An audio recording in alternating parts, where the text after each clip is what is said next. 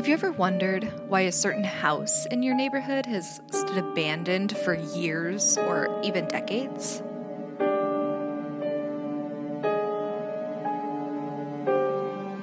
Or maybe you've heard about a terrible murder in your town, but you've never known exactly where it happened.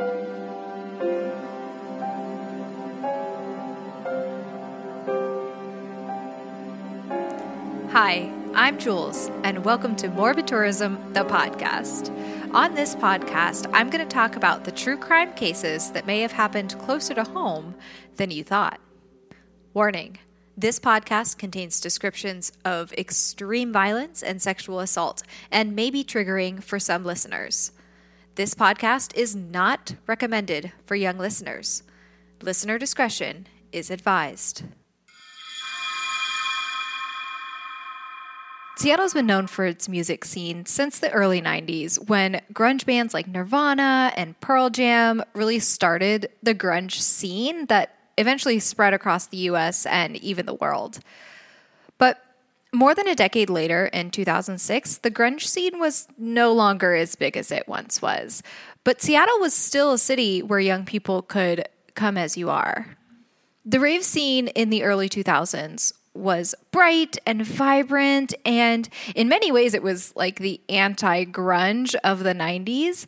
But this rave scene had created a community of young people, especially in the Capitol Hill area of Seattle, which is just east of downtown. Although the reputation of raves is one of like heavy drug use and scantily clad teenagers, really this it's not always the case. People who enjoy the music and the rave atmosphere really bonded and became close over time it wasn't uncommon for attendees of raves to like get together afterwards at someone's house and just really enjoy the night and talk and get to know each other. It was very welcoming, very friendly, and yeah, just a place for people to feel like they have someone. The Capitol Hill Art Center, which is also known as the CHAC, C H A C, was mainly used as a theater venue, but on the evening of March 24th, 2006, the venue hosted a Better Off Undead rave, and this was attended by a few hundred people. So, if you can't tell based on the name, Better Off Undead, this was like a zombie themed event, attendees were encouraged to, you know, really dress up, go all out for this zombie theme. Um, and this wasn't uncommon for raves to have a theme like this and for attendees to really go above and beyond and dress up a certain way. The event had a lot of security. There was a heavy security presence. And really, by all accounts, the event went off without a hitch. There wasn't any violence that broke out. There weren't people found to be doing drugs. You know, it wasn't anything out of the ordinary. It was just a fun night for some folks. Some of the regular attendees of the Seattle raves that were at that event, they noticed a man that they had seen at a few other events. And he was kind of off standing to the side. He wasn't interacting with people, he wasn't dancing like you know everyone else at the rave was he was just keeping to himself. He also wasn't dressed up in the zombie themed attire. And you know like i said people in this scene they really get into dressing up and and going wild and really letting loose. That's part of the point of raves. Um, and he was just wearing very normal clothes just uh, like you would see someone at a grocery store. So they found this a little bit odd the man that they noticed was 28 year old Kyle Huff. So Huff was new to the rave scene, but he had attended a few events before this Better Off Undead rave. He was never overly friendly, but he might have attended a few after parties. Some people said that they had met him at an after party in the past. Um, so he got to know some people, but he really kept to himself for the most part the people that noticed him at the Better Off Undead rave kind of just said he looked like he needed a friend. So, as the rave died down at about 4 a.m., a few people invited Huff to an after party. Like I said, they noticed that he kind of was by himself, he wasn't dancing. So, people in this community were very welcoming and wanting people to feel like they have friends and that they fit in, so they invited him to this after party. And the house was really close, it was only 10 blocks away. The house was located at 2112 East Republican Street. So Huff agreed to go to the after party, and he decided he would drive over and park his large black pickup truck around the corner from the house. The party was really laid back compared to the rave that they had all just been to. There was only around a dozen people at the house, and really it was just people sitting on couches, sitting in rooms, just chatting, laughing, you know, like friends do. Not a crazy party atmosphere like the rave had been. There weren't any drugs or alcohol at the house. It was really just a time for people to get together and connect and laugh. So by now, it's sunrise on March 25th. And Kyle Huff doesn't say a word. He stands up and walks out of the house on Republican Street. It was pretty confusing to the other partygoers because he didn't say anything to anybody. There wasn't an incident that prompted him to leave. Like no one had argued with him or there wasn't any, you know, negative words being thrown around. He just kind of stood up and walked out. But they kind of thought, okay, he's probably tired. You know, we've been up all night. Um, so they just let him go. You know, it wasn't like a big deal. But instead of just leaving, Kyle ended up walking down to where his truck was parked, which was just down the street, and he retrieved a shotgun, a semi automatic handgun, ammo, and a can of spray paint. A neighbor of the house on Republican Street was just waking up and she was retrieving the paper from her front door when she looked across the street and saw Kyle Huff bent over in front of the house where the party was at and spray paint something on the sidewalk, but she couldn't really make out what it said.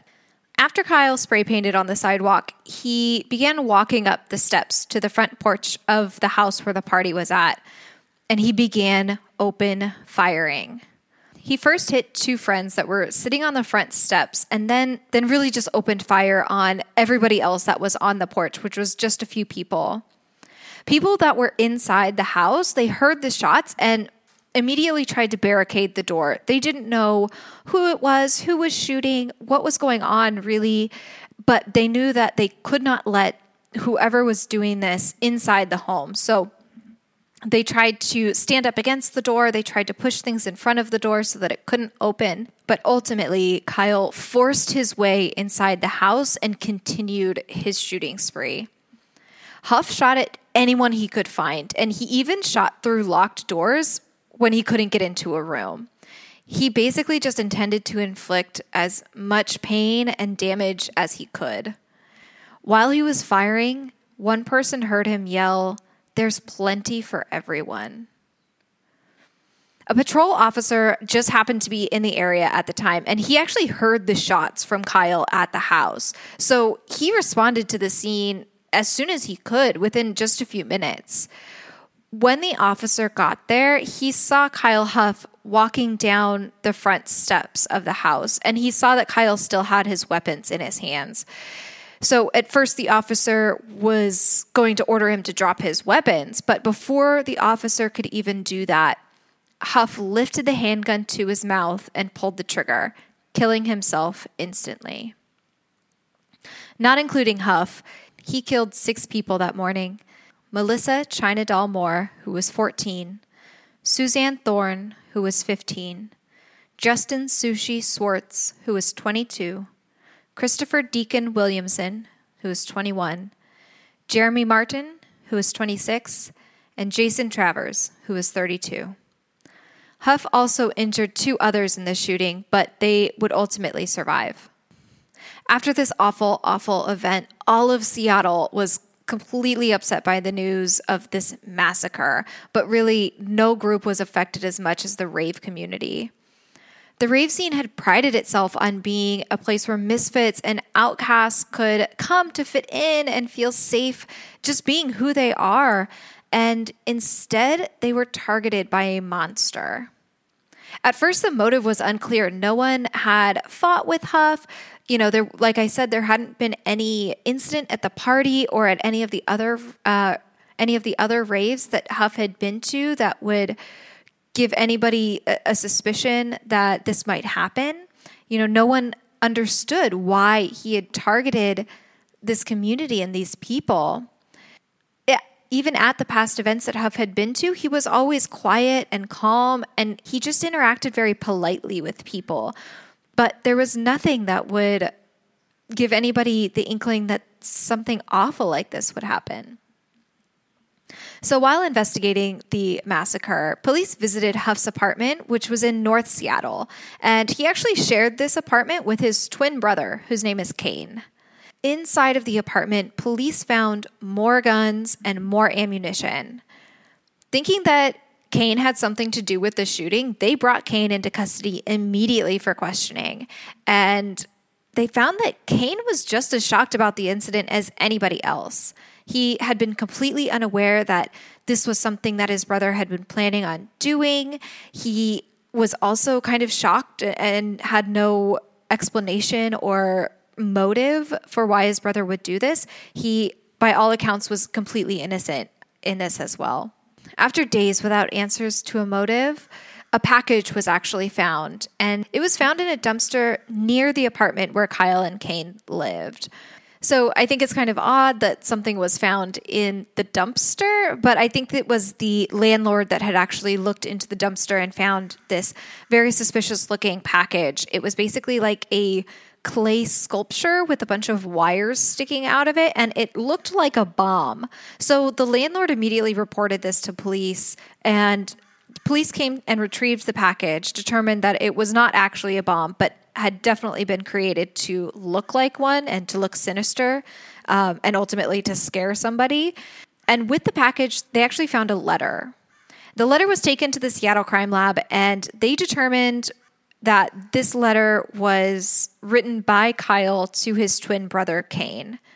In the letter, Kyle wrote, quote, This is something I feel I have to do. My life would always feel incomplete otherwise. I can't let them get away with what they're doing. Kids like me and you are seriously dying over this shit. I hate this world of sex that they are striving to make. This is a revolution, brother. The most important thing to happen since man began. To let it die out would be a crime. End quote. In the aftermath of the shooting, the Church Council of Greater Seattle organized a memorial service for the seven victims who died in the shooting.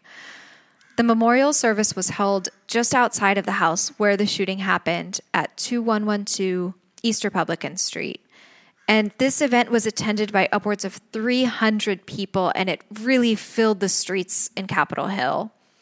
Mourners brought balloons and candles and teddy bears and signs with messages remembering the victims who lost their lives so senselessly. A debate ensued in the community regarding the ultimate cause of the shooting. Some people claimed that the rave culture itself allowed for underage people to gain access to drugs and alcohol, and that's what could have sparked this awful event. Supporters of that viewpoint attempted to get dances and raves that allowed underage attendees canceled completely in Seattle.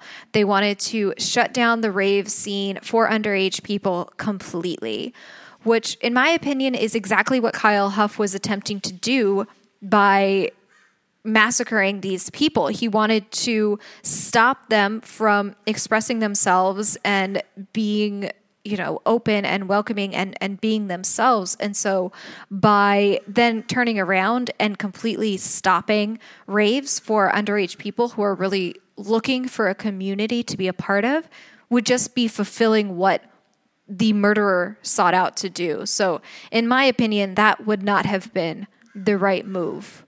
Sandra Williamson is the mother of shooting victim Christopher Deacon Williamson, and she announced, quote, I am going to do everything in my power to make sure that these raves continue.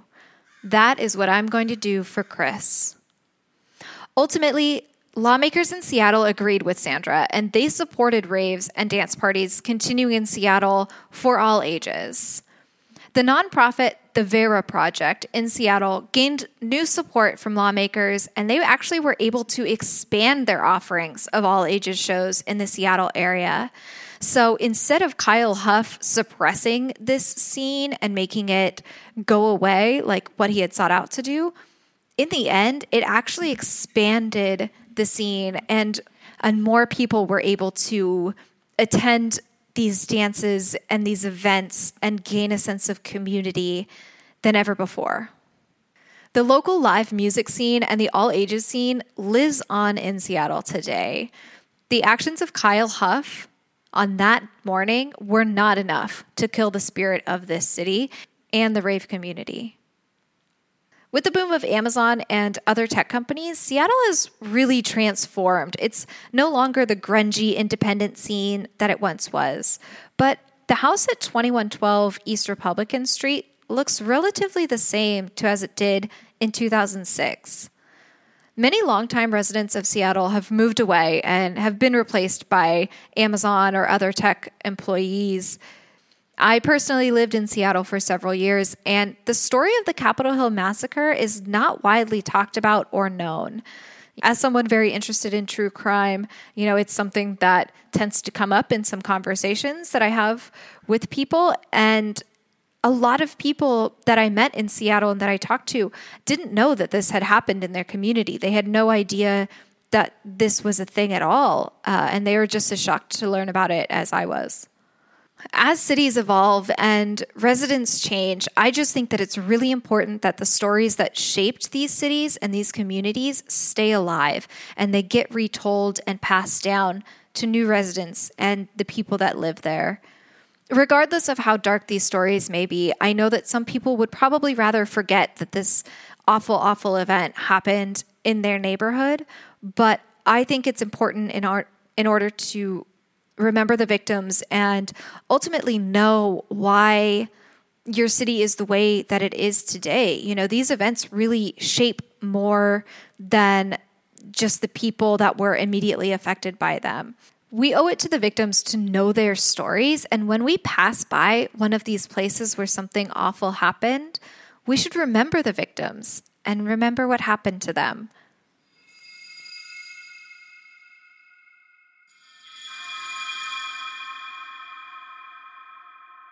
Thank you for listening to Morbid Tourism, Episode 3 The Capitol Hill Massacre. If you like learning about morbid locations, subscribe on Apple Podcasts, Spotify, or Stitcher. And please leave us a review or a rating. Let us know what you think. New episodes will be released weekly. Between episodes, you can visit www.morbidtourism.com to learn about more morbid locations. Follow us on Instagram at Morbid Tourism. This podcast is researched, hosted, produced, and edited by me, Jules Kruger. Sources for this episode include Wikipedia, The Stranger, Seattle Weekly, and the Vera Project website.